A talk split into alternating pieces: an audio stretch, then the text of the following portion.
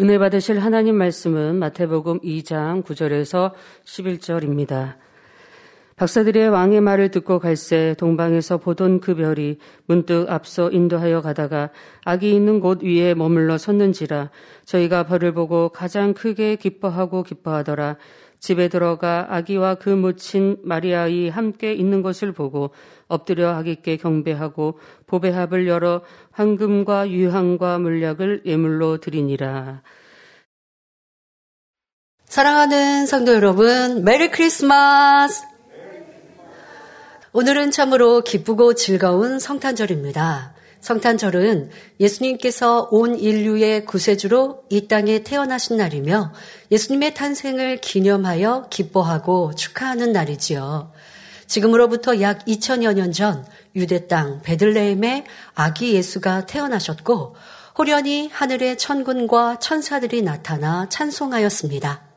누가복음 2장 14절에 지극히 높은 곳에서는 하나님께 영광이요 땅에서는 기뻐하심을 입은 사람들 중에 평화로다 하였지요.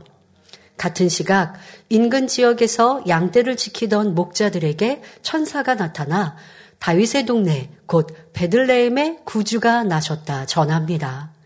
이에 목자들은 예수님을 찾아왔고 구유에 누인 아기 예수를 보고 하나님께 영광을 돌리며 천사가 전해준 큰 기쁨의 소식을 그 자리에 있던 모든 이들에게 고했습니다.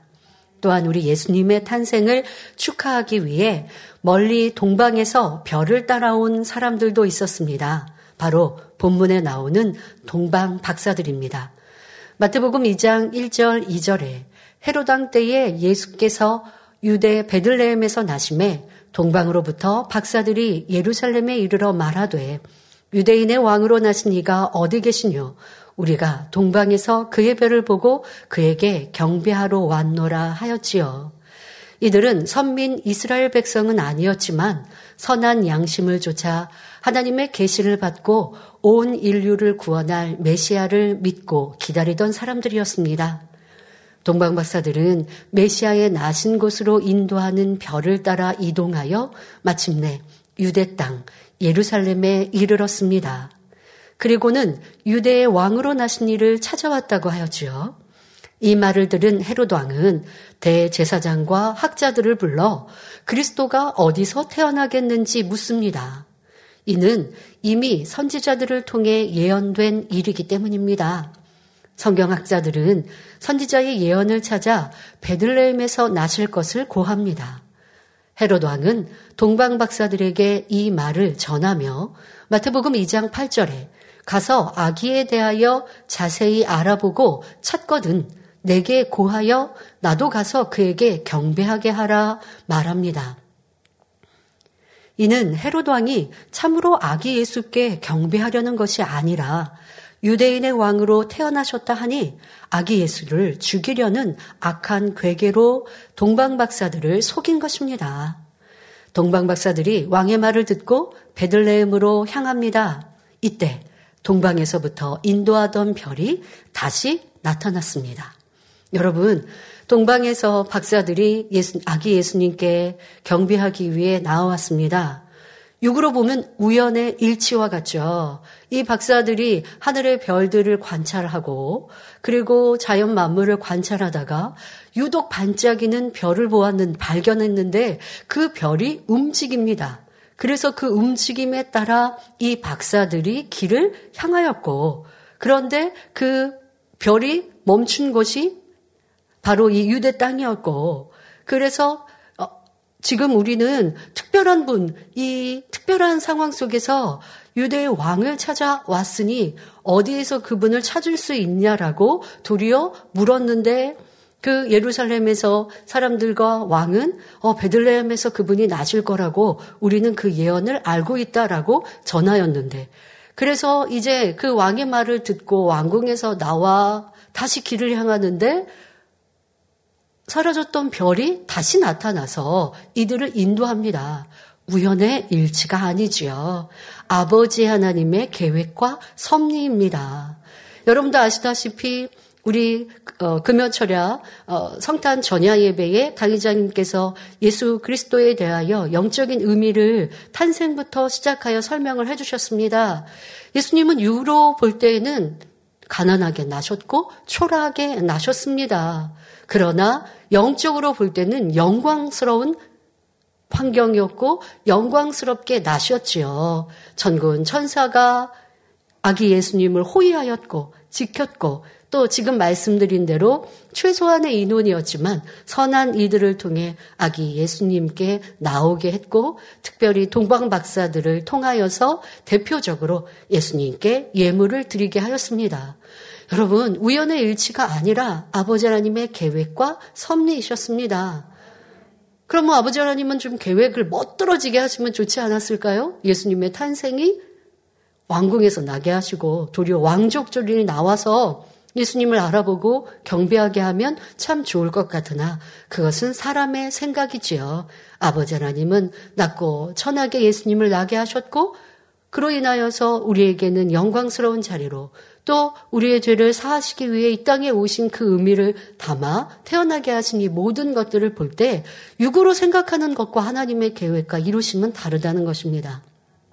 그러니 그 과정 중에도 아버지 하나님께서 이 깜깜한 밤에 유독 반짝이는 별을 통해 예언케 하시고 인도하신 것 같이 여러분도 이 동방 박사들이 안내받아 이끌림받아 온 이 이동하는 별을 따라온 것 같이 어두운 세상 속에 아버지 하나님의 계시와 예언을 찾을 수 있는 우리가 되면 좋겠습니다. 아무리 왕궁에 있는 사람들이라 한다 할지라도 또 동방 박사들이 자신의 얘기를 했지 않겠습니까? 우리는 이런 상황에 이렇게 인도받아 왔다고.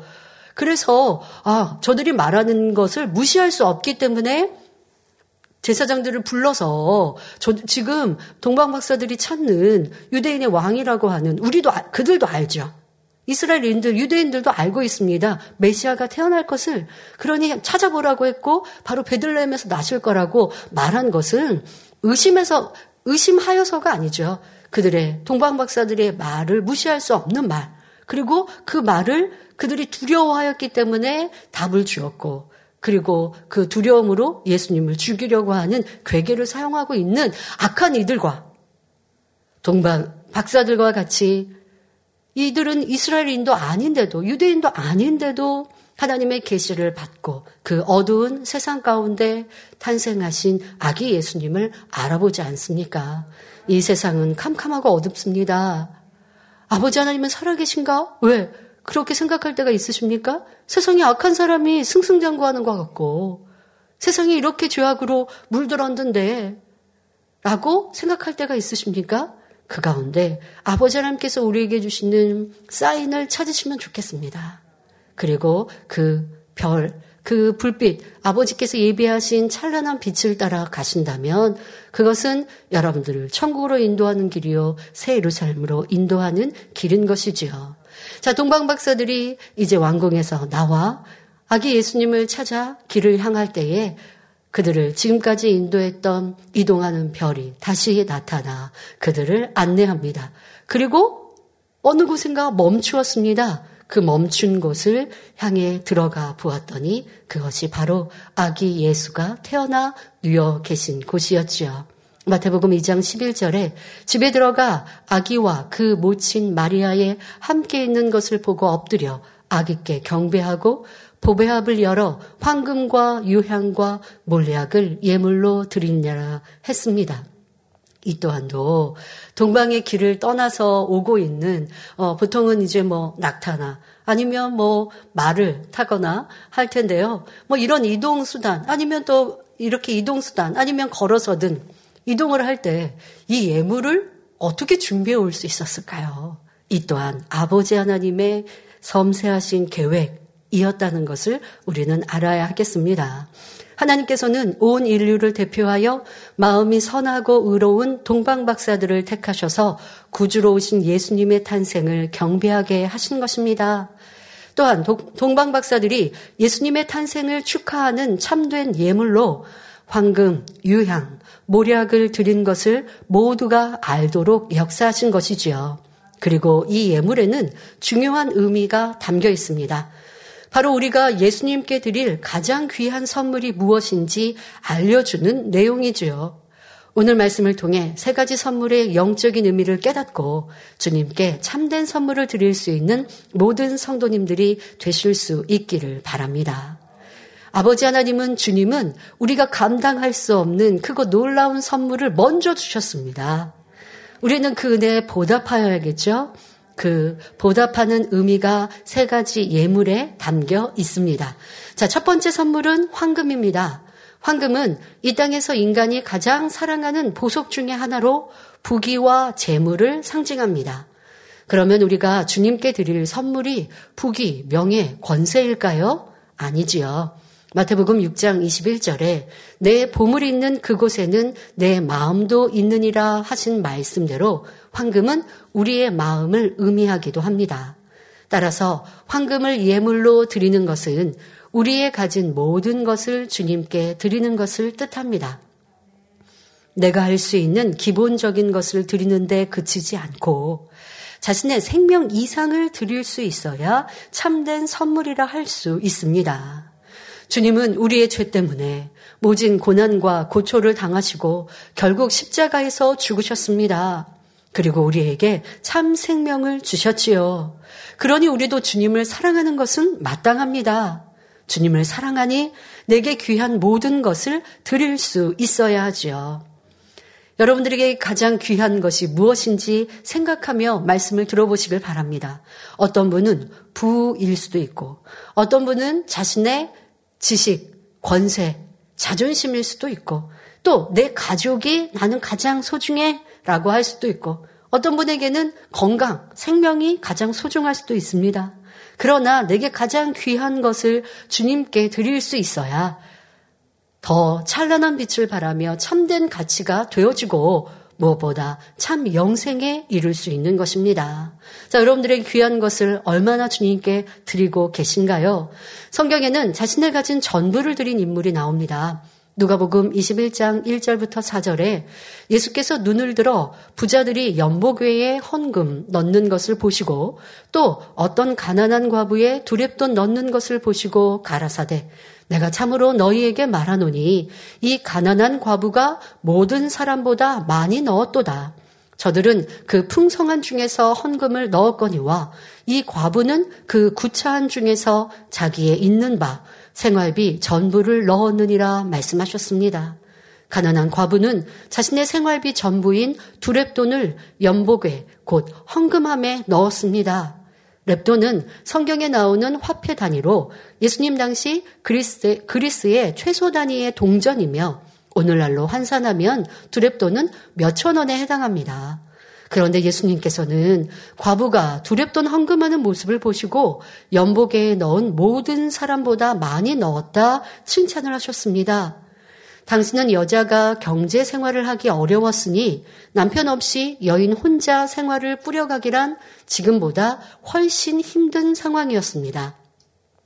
따라서 과부의 생활비 전부인 두랩돈은 부자의 많은 돈보다 더욱 귀하고 값어치가 있었으며 주님께 드린 영적인 황금이었던 것입니다. 바로 주님은 자신의 가진 모든 것을 드린 과부의 마음을 칭찬하신 것이지요. 하나님의 종 엘리야에게 가족의 마지막 양식을 드렸던 사르밧 과부도 마찬가지입니다. 계속되는 가뭄으로 인해 온 나라가 고통을 받았고 사르밧 과부에게는 먹을 양식으로 가루 한 움큼과 기름 조금뿐이었습니다. 마지막 남은 이 양식은 가족의 생명줄이나 마찬가지였지요. 그런데 생명줄 같은 마지막 이 귀한 양식을 하나님의 권능의 종 엘리야에게 드렸으니 하나님께서는 가뭄이 끝날 때까지 통에 가루가 다하지 않고 기름통에 기름이 없어지지 않도록 축복해 주셨습니다. 이처럼 자신이 가진 전부 곧 생명줄과 같은 것이라도 주님께 드리고 할 수 없는 중에서도 주님을 먼저 섬기는 마음이 바로 하나님 보시기에 황금을 예물로 드리는 것입니다.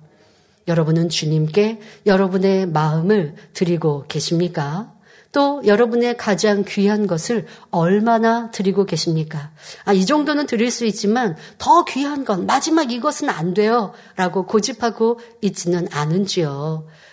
여러분들에게 더 많은 사명 감당과 그러기 위한 시간과 물질이 필요로 할 때 내가 주님을 위해 하나님 나라를 위해 시간을 정성을 마음을 드리는 것이 행복하고 기쁘십니까? 아니면 저 다른 사람은 조금밖에 안 하는데 조금만 헌신하는데 왜 나에겐 더 많은 것을 바라고 또 내가 더 해야 하는가? 가끔 우리 성도님들은 대다수 직장 생활을 하시죠. 직장 생활을 하시면서 하나님 앞에 충성해야 합니다. 그러니 없는 시간을 짜내야 하기도 하고 자는 시간을 줄여야 하기도 합니다. 어떤 분 지난주에 어떤 일꾼들을 만났는데요. 직장에서 직장 생활을 바삐 하면서 또 틈틈이 하나님의 일을 하고 있다라고 말을 하는데 듣고 참 행복했습니다. 네, 그렇게 여러분들의 무엇을 더 드릴까? 내 시간을 드릴까? 물질을 드릴까? 내 지혜, 정성을 드릴까? 아버지 하나님께서 얼마나 기뻐 받으시겠습니까?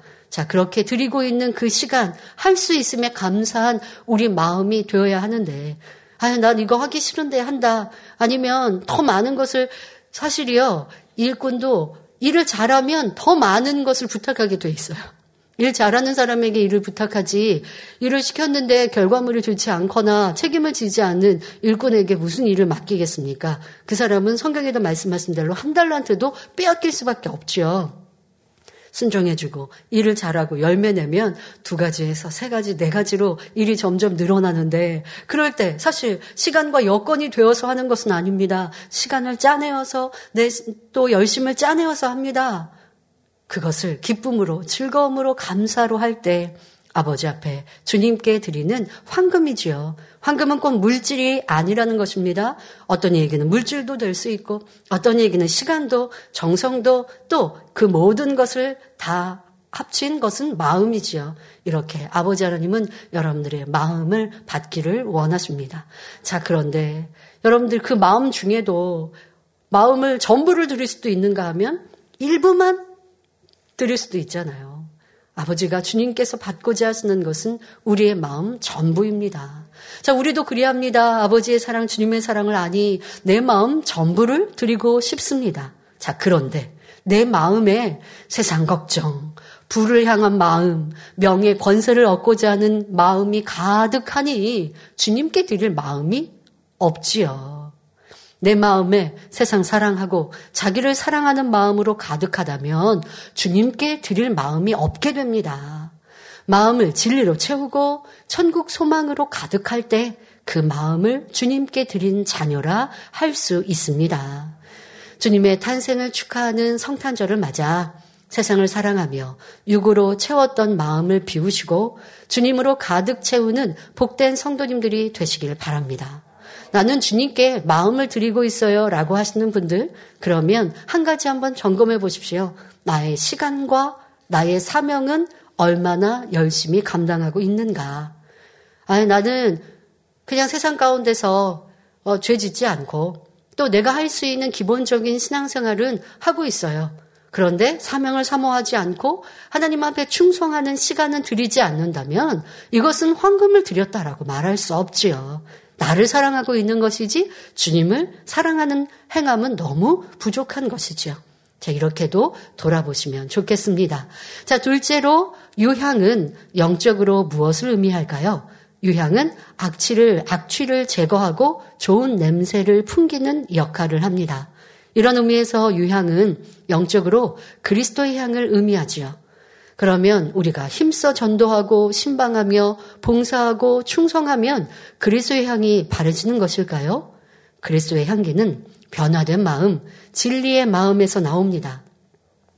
그러니 악은 모양이라도 버리고 진리로 그 마음을 채워 주님을 닮을 때 그리스도의 향이 바라여지지요.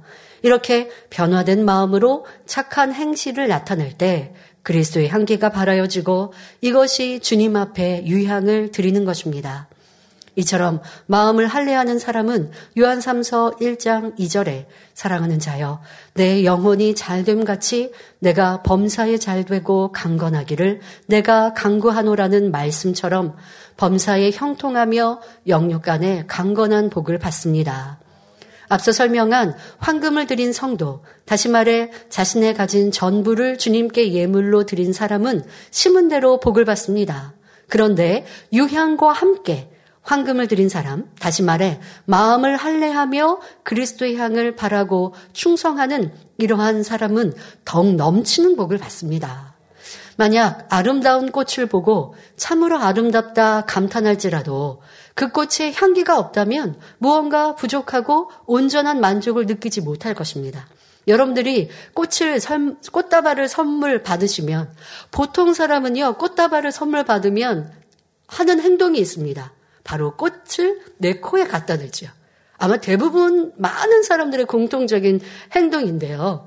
자, 너무나 아름다워서 꽃향기를 맡았는데 향기가 없어요. 예, 향기가 우리 코에 느껴지지 않는 꽃도 있더라고요. 꽃은 너무 예쁜데 향기가 느껴지지 않는 그런 꽃은 약간 실망스럽기도 하죠. 그런데 꽃향기가 가까이 있지 않아도 저 멀리에서부터 무슨 향기가 나요. 이게 무슨 향기지? 하고 점점점 가봤는데 꽃이에요. 그러면 그 꽃을 사실 더 좋아하게 되는 것처럼 여러분들에게 아무리 충성하고 수고하고 또 열심히 있는 일꾼으로 내 시간과 정성과 물질을 다하여 아버지 앞에 드리는 것 같다 한다 할지라도 아버지 하나님은 그것과 함께 향을 받기를 원하십니다. 아름다운 모양의 꽃에 싱그럽고 달콤한 향기까지 있다면 보는 이들의 마음이 얼마나 더 행복하겠습니까? 마찬가지로 사람의 중심까지 감찰하시는 하나님께서는 우리의 행함을 보실 뿐 아니라 마음의 향기를 흠양하신다는 사실을 기억해야 합니다. 그런데 이와는 반대로 마음에 할례는 하고 있는데 시간과 여건이 안 돼서 충성은 힘써 하지 못하고 있다 말씀하실 분이 계신가요? 이 또한 맞지 않습니다. 진정으로 마음에 있는 악은 모양까지라도 발견하여 버리는 사람이라면 점점 주님에 대한 사랑이 깊어지고 커집니다. 그러니 주님을 위해 무엇을 할까? 어떻게 하면 주님의 핏값을 찾아드릴까? 힘쓸 수밖에 없지요. 그런 사람이 주님을 위해 자신의 것을 아까워하고 기꺼이 드리기를 주저하겠습니까? 그럴 수는 없습니다. 마음의 할례를 이루어 그리스도의 향기를 바라여 유향을 예물로 드리는 사람은 자신의 모든 것을 주님께 드리는 중심이며 바로 황금도 드리는 것이죠. 생명이라도 아까워하지 않을 중심이지요.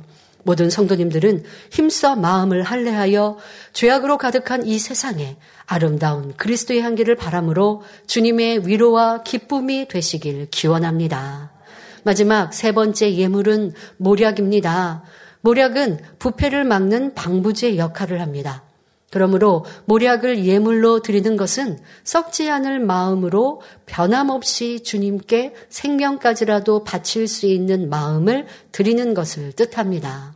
한번 주님을 만나 내 전부를 드리기 원했다면 그 순간으로 끝나지 말고 평생 나아가 영원히 변함없이 한결같아야 합니다. 오히려 시간이 지날수록 그런 마음이 더 깊어지고 간절해져야 합니다. 세상에서도 육으로 볼 때 친한 친구나 사랑하는 사람이 어떤 일로 아니면 시간이 지나 그 사랑이 변한다면 여러분은 그런 사랑을 받기를 원하겠습니까? 그런 사람과 마음을 주고받는 친구가 되기를 바라겠습니까? 나는 시간이 지나도 변하지 않고 더 그 사랑이 깊어지는데 상대방은 처음에는 뜨거웠다가 시간이 지나니까 점점점 줄어들면서 나중에는 아예 변개해버려요. 그럴 것을 안다면 그 사람하고는 친구하지 않아요. 그 사람하고는 사랑의 관계를 갖고 싶지 않을 거예요. 우리 주님은 우리에게 변하지 않는 고귀한 사랑을 주셨습니다. 그리고 우리에게 변하지 않는 마음으로 주님을 바라보기를 원하시지요. 그래야 아름다운 천국에 이르기 때문입니다. 주님은 아버지는 너무 우리에게 하나님만 주님만 첫째로 사랑하라고 하시니 질투에 성경에도 질투의 하나님이라고 말씀하시지만, 질투하신다 하시지만, 아니 그거는 우리가 육으로 하는 질투 같고 독지자 아닙니까? 오해하시면 안 됩니다. 주님은 하나님을 첫째로 사랑할 때 우리에게 영생이 있고 하늘의 영광이 주어지기 때문입니다. 그럼 하나님을 주님을 첫째로 사랑하니까 여러분들의 가족을 섬기고 사랑하고 의무를 다하는 걸 하지 말라는 게 아니죠. 하나님 주님을 첫째로 사랑하면 악은 모양이라도 버릴 것이고 또 온 집에 충성하여 내게 주어진 모든 상황 속에서 더 섬기고 희생해서 사랑받는 관계가 되게 되기 때문에 아버지를 주님을 첫째로 사랑하라 하신 것입니다. 다 우리에게 유익이 되기 때문입니다. 자, 이러한 참 사랑을 우리에게 주셨는데 그리고 우리에게 그런 사랑을 하라고 당부하고 계신데 얼마나 많은 신앙인들이 첫사랑을 잃어버리고 살아갑니까? 처음 주님 만날 때는 눈물 콧물을 흘리고 나를 위해 십자가 지시고 생명 주신 주님을 위해 내 전부를 바치겠습니다. 어디 사막 오지에 가서 선교하라고 해도 기쁨으로 하겠습니다. 첫사랑일 때만 이렇게 뜨겁다고요. 누가 회방을 하든 방해를 하든 핍박을 하든 무엇을 하든 들리지 않아요. 상관없어요. 주님의 사랑이 너무 뜨거우니까. 이 세상과 비교할 수 없는 아름다운 천국을 주심에 감사하여 주를 위해 살겠습니다. 고백하였는데 조금만 시간이 지나도 환경이 조금 어려워도 그 사랑을 잃어버리는 많은 신앙인들을 봅니다. 이런 변개하는 사람의 마음을 잘 아시는 하나님께서는 예수님의 탄생 선물에 이러한 모략이라고 하는 변함없는 마음, 이러한 교훈을 담아 두신 것입니다. 사도 바울은 모략을 주님께 선물로 드린 대표적인 사람이지요. 주님을 핍박하던 청년 사울은 빛으로 임하신 주님을 만났습니다. 그리고 돌변하여 오직 주님을 위해 살았지요. 자신이 가진 모든 것을 버리고 주님이 구세주이심을 전하기 위해 몸과 마음, 시간과 젊음을 다 바쳤습니다. 빌립보서 3장 5절 6절에 내가 8일 만에 할례를 받고 이스라엘의 족속이요 베냐민의 지파요 히브리인 중에 히브리인이요 율법으로는 바리새인이요 열심으로는 교회를 핍박하고 율법의 의로는 흠이 없는 자로라. 육적으로 보아도 자랑할 만하고 난 이렇게 많은 것들을 갖추었다. 그러면 이걸 말하기 위해서 지금 설명하는 것이 아닙니다. 고백하는 게 아닙니다. 그 이후에 말을 하고자 합니다. 빌립보서 3장 7절부터 9절 바로 이어지는 말씀에 그러나 무엇이든지 내게 유익하던 것을 내가 그리스도를 위하여 다 해로 여길 뿐더러 앞서 말했던 육에 가진 모든 것들 지식도 명예도 이 모든 것들을 해로 여긴다 말씀하십니다. 또한 모든 것을 해로 여김은 내 주 그리스도 예수를 아는 지식이 가장 고상함을 인함이라. 내가 그를 위하여 모든 것을 잃어버리고 배설물로 여김은 그리스도를 얻고 그 안에서 발견되려 함이니 고백하십니다. 내가 가진 모든 것들 황금도 온전히 주님께 드렸고 또 주님께 유향도 드린 이러한 사도 바울 지금의 이런 고백을 담대히 할 수 있지요. 자, 이렇게 모든 것, 내 성격, 내 자아, 내 옳다 하는 것, 내 의와 틀, 모든 것도 다 배설물로 무로 여기고 주님으로, 주님의 사랑으로 나를 채우려 한다 고백하십니다. 그리고 생명다의 주를 위해 충성하셨어요. 그런데 이런 사도 바울에게 돌아오는 것은 핍박이요 괴롭힘이었습니다. 고린도후서 11장 23절부터 28절에 저희가 그리스도의 일꾼이냐? 정신없는 말을 하거니와 우리 일꾼들, 주의종님들 우리 이 말씀을 기억하면서 힘들다 어렵다 하지 말고 정말 내가 일꾼인가? 사도 바울이 나에게 너가 정말 그리스도의 일꾼이냐? 라고 말씀하고 계신다라고 듣고 기억하시면 좋겠습니다. 나도 더욱 그러하도다. 내가 수고를 넘치도록 하고 옥에 갇히기도 더 많이 하고 매도 수없이 맞고 여러 번 죽을 뻔하였으니 유대인들에게 40에 하나감한 매를 5번 맞았으며 3번 태장으로 맞고 1번 돌로 맞고 3번 파선하는데 일주야를 기품에서 지냈으며 여러 번 여행에 강의 위험과 강도의 위험과 동족의 위험과 이방인의 위험과 시내의 위험과 광야의 위험과 바다의 위험과 거짓 형제 중에 위험을 당하고 또 수고하며 애쓰고 여러 번 자지 못하고 줄이며 목마르고 여러 번 굶고 춥고 헐벗었노라. 이 외의 일은 고사하고 오히려 날마다 내 속에 눌리는 일이 있으니 곧 모든 교회를 위하여 염려하는 것이라 고백합니다. 사도 바울은 감당하기 힘든 핍박과 고난이 와도 그 마음에 주님에 대한 사랑과 열정이 변하지 않았습니다. 죄인 중에 괴수인 나를 위해 죽으신 주님을 생각하며 내 생명 바치리라는 마음으로 조금도 요동하지 않았던 것입니다. 그리고 결국 순교의 자리에 이르렀지요. 이것이 바로 변함없는 마음, 몰약을 드리는 것입니다. 우리도 이런 아름다운 마음을 드릴 수 있어야겠습니다. 그런데 우리가 변함없는 마음을 이루려면 마음에 있는 모든 악의 모양을 발견하여 버려야 합니다. 악이 있고 세상 사랑하는 마음이 있기에 받은 은혜를 저버리고 다짐한 것을 지키지 못하기 때문입니다. 아직 악의 모양이 남아있어 감정이 나고 변개하는 마음이라면 몰약을 예물로 드리기에 온전하다 말할 수 없습니다. 그러므로 마음의 할례를 통해 비진리를 모두 버리고 진리로 마음을 채울 때 변치 않는 마음으로 주님께 자신을 온전히 드리는 최고의 선물이 될 수 있는 것입니다. 결론을 말씀드립니다. 사랑하는 성도 여러분, 오늘은 주님의 은혜에 감사하여 우리가 주님께 드릴 참된 선물에 대해 말씀드렸습니다. 자신의 전부를 드리는 황금과 마음의 할례를 이루며 착한 행실로 그리스도의 향기를 내는 유향, 변치 않는 마음으로 생명까지도 드릴 수 있는 몰약에 대해 설명했습니다. 아직 온전한 선물이 준비되지 않았다면 이제부터 열심히 준비하시기 바랍니다. 내년 성탄절이 아니라 빠른 시간 안에 내가 주님께 드리는 아름다운 선물이 되리라는 마음으로 결단하시기 바랍니다.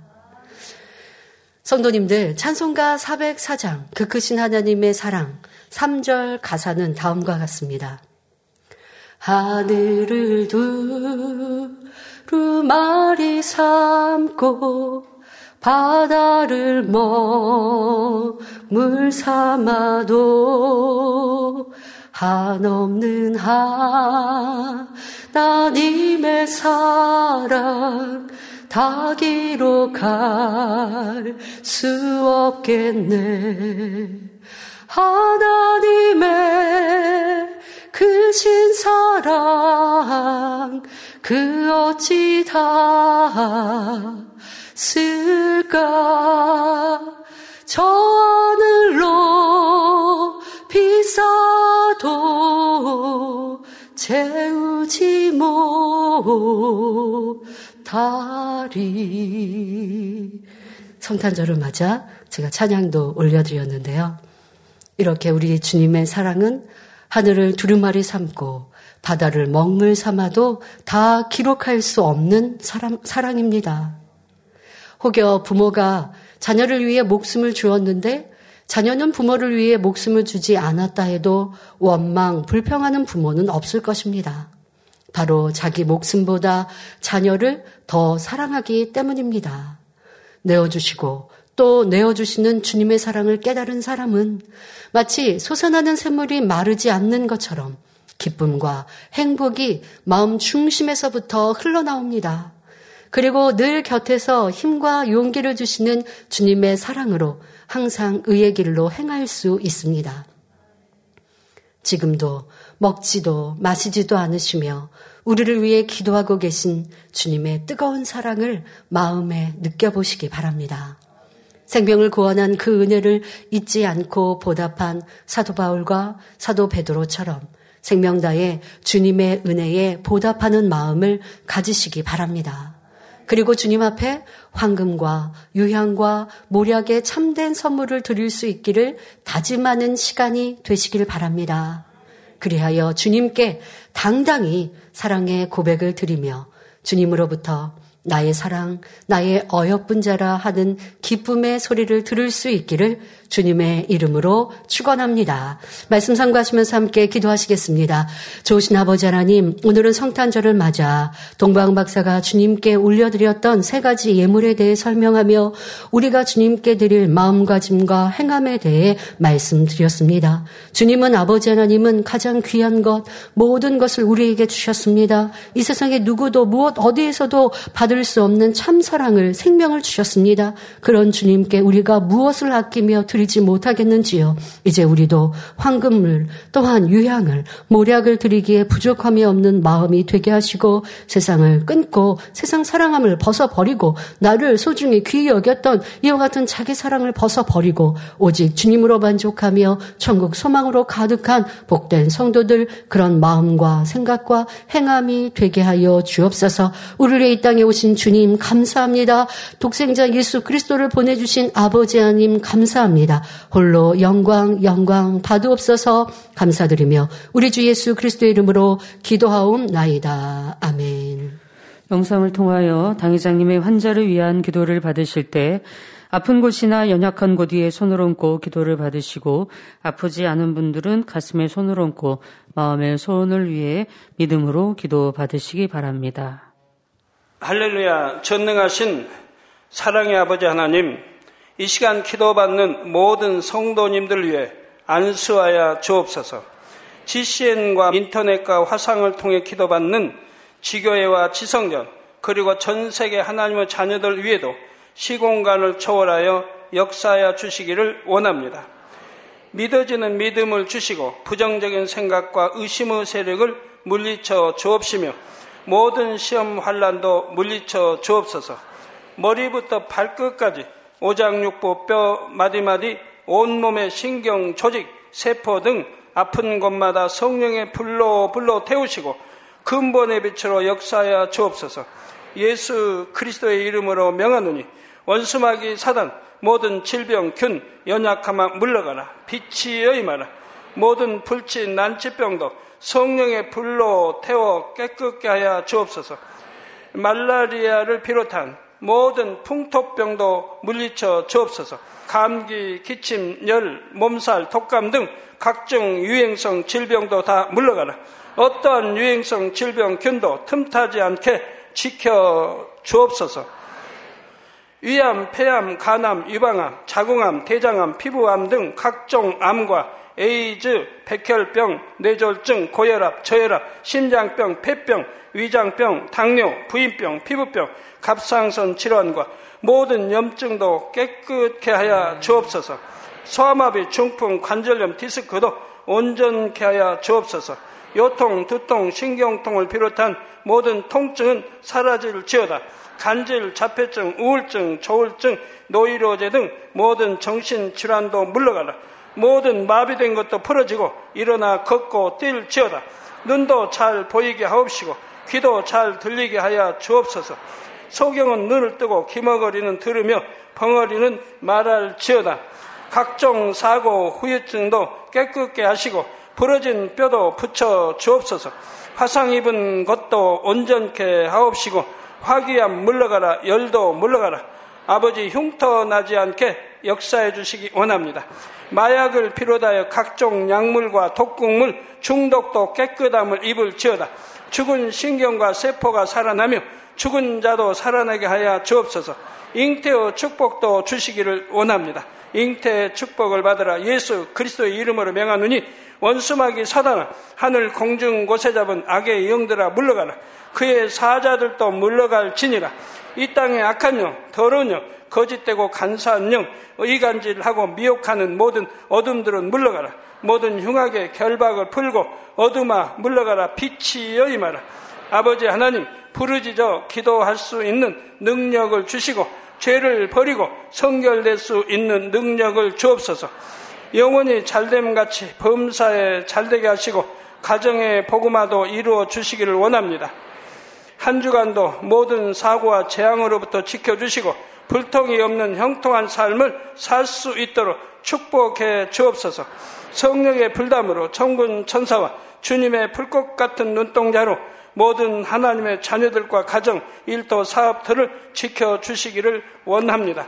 학생들에게 지혜와 명철을 더하시고 공부할 수 있는 뜨거운 마음과 열정도 더하여 주옵소서. 마음과 생각을 세상에 빼앗기지 않도록 지키시고 하나님을 뜨겁게 사랑하는 학생들로 축복하여 주옵소서. 하나님의 자녀들이 먹으나 마시나 입으나 무엇을 하든지 하나님 앞에 영광 돌리는 삶이 되게 축복하여 주시기를 원합니다. 나는 하나님을 만났노라, 체험했노라, 응답받았노라, 축복받았노라 간증하는 입술이 되게 역사하여 주옵소서. 아버지 하나님 감사합니다. 홀로 영광 받으옵소서. 우리 주 예수 그리스도의 이름으로 기도하옵나이다. 아멘.